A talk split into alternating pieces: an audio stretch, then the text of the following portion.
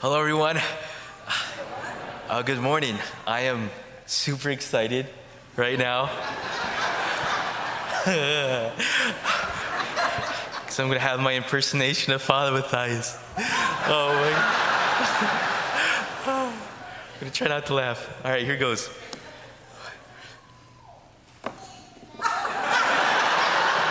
Yes! I don't know.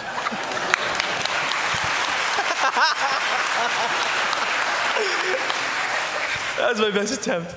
Oh, I love it. Oh, as I was working, as I was uh, thinking about the impersonation, oh my gosh, I love it. Um, I was uh, wondering just like, just how many more mannerisms I'm just going to kind of adopt. I'm going to get more material in uh, future years uh, as we spend time. But uh, I was just kind of thinking, just like, uh, just yeah, just in the many times, just like how like when you spend time with someone, you start to adapt a lot of their own mannerisms or their speech uh, patterns or way of speaking. Uh, and so, so I was starting to think about that and just like, oh, I wonder what I'm going to pick up. Uh, and also curious what you'll pick up. But at the same time, I'm also thinking, it reminded me as I was thinking of the imitation, just how really, uh, how like I'm, just how I'm called to, in a more serious way, just imitate and take on the characteristics of our Lord. Uh, is how I'm supposed to be uh, taking on the love of God and supposed to be acting uh, in that way uh, supposed to be acting in love, in all gentleness, in all humility. Um, and as I think about that, of course, there's a great striving. I, am thankful. I ask the Lord for that help. And then, of course, there's moments too where I realize I've kind of fallen short. And I realize, oh no, Lord Jesus, ah, I was not as patient here. Or maybe I wasn't as humble or gentle. And so maybe some of us here, we're all, we're all called to be we're all called to take on uh, and imitate the, the love of Jesus in our lives. So maybe some of us here can, uh, when we look at our own lives, is trying to act out the gospel message, live out the Christian love, uh, uh, Christ's love in our life. Maybe see in our own family or in our workplace, like, oh yeah, maybe I've fallen short a little bit. All right, well, it's kind of harder. You're trying to realize, kind of struggling to be, to be patient, struggling to live out that humility, uh, bearing with one another in love maybe struggling to try to maintain the charity in disagreements. Whatever it is, uh, we're all called uh, and challenged to live uh, in the manner that Christ has called us to, to imitate Him. And the good news for all of us here is that all of us, that we have that call, Jesus gives us a promise. He gives us a promise that He will provide for us. And He mentions that in the scriptures today. And he, so he shows that in the scriptures. And so we'll just take a deep dive and seeing how he helps us uh, live in a manner worthy of our calling, how he helps us to take on his characteristics of love. And so we see in the first reading, the prophet, uh, first, very first reading, we see the prophet Elisha, Elisha, and he's doing a miracle of very similar to the gospel. He's doing a miracle of the multiplication of the loaves. And we see that Elisha, showing his great work as a mighty prophet of God, uh, God is feeding his people through him. Fast forward to the gospel, we see Jesus, God Himself, feeding His people. We see Jesus performing the great works of the mighty prophet because He is God Himself. He is the prophet, the greatest of all prophets. He is the prophet par excellence. Jesus is coming not only to feed his people bodily, but to show that he can provide for his people.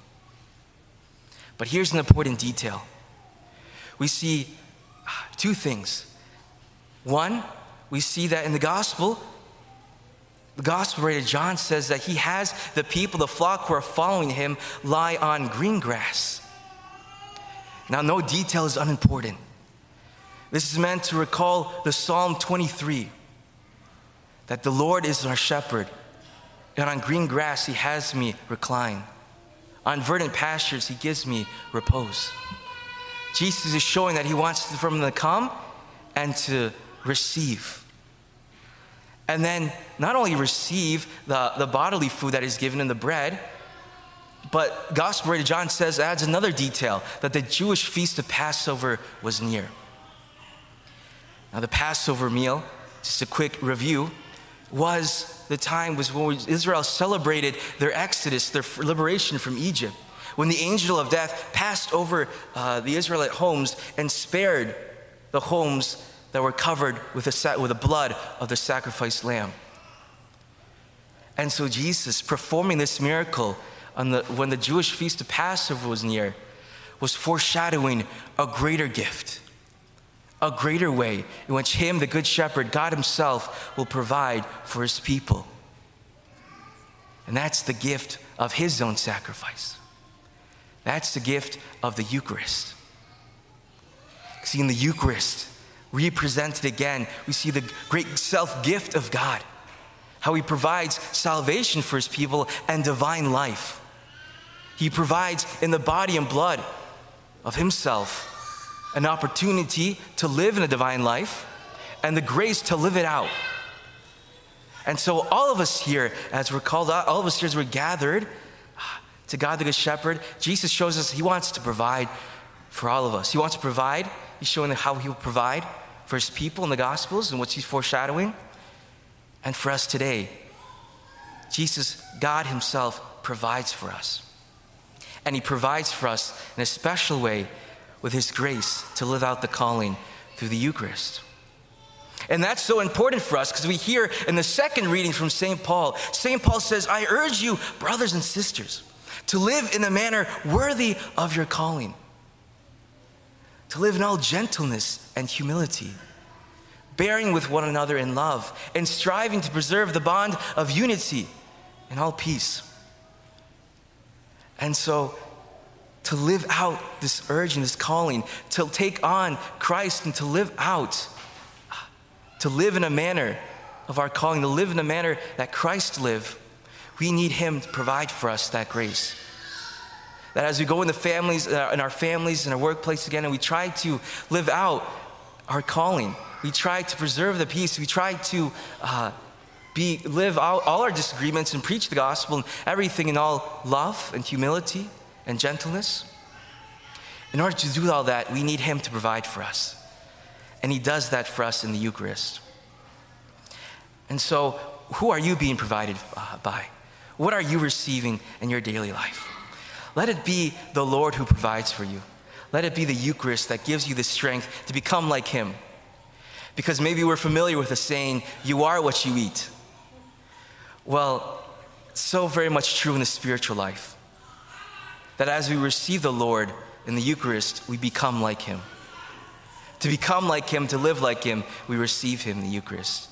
We truly are what we eat here, what we consume. And so, all of us here, as we have the great opportunity to live out the Christian life, to live in the manner worthy of our calling, we have this opportunity to do so with the grace He provides for us in the Eucharist. So, as we turn to Him now, uh, preparing to receive in the liturgy of the Eucharist, let's do so with open hearts. Let's do so asking Him to receive all the graces and blessings He wishes to provide us with, to live out the calling that we're called to live, to live in the manner that we're called to live, to take on His love, His characteristics, and be Jesus to the world.